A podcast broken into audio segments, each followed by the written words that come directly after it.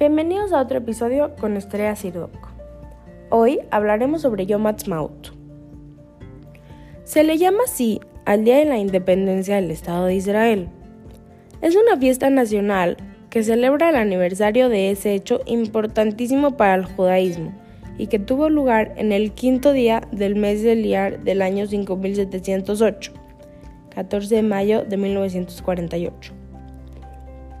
En Israel, Yom Ha'atzmaut, el Día de la Independencia, se celebra en forma de servicios especiales de la congregación en las sinagogas y en las calles hay desfiles militares, fiestas sociales y actividades festivas. Yom Ha'atzmaut es igual a cualquier fiesta nacional en cualquier país, pero desde una perspectiva religiosa.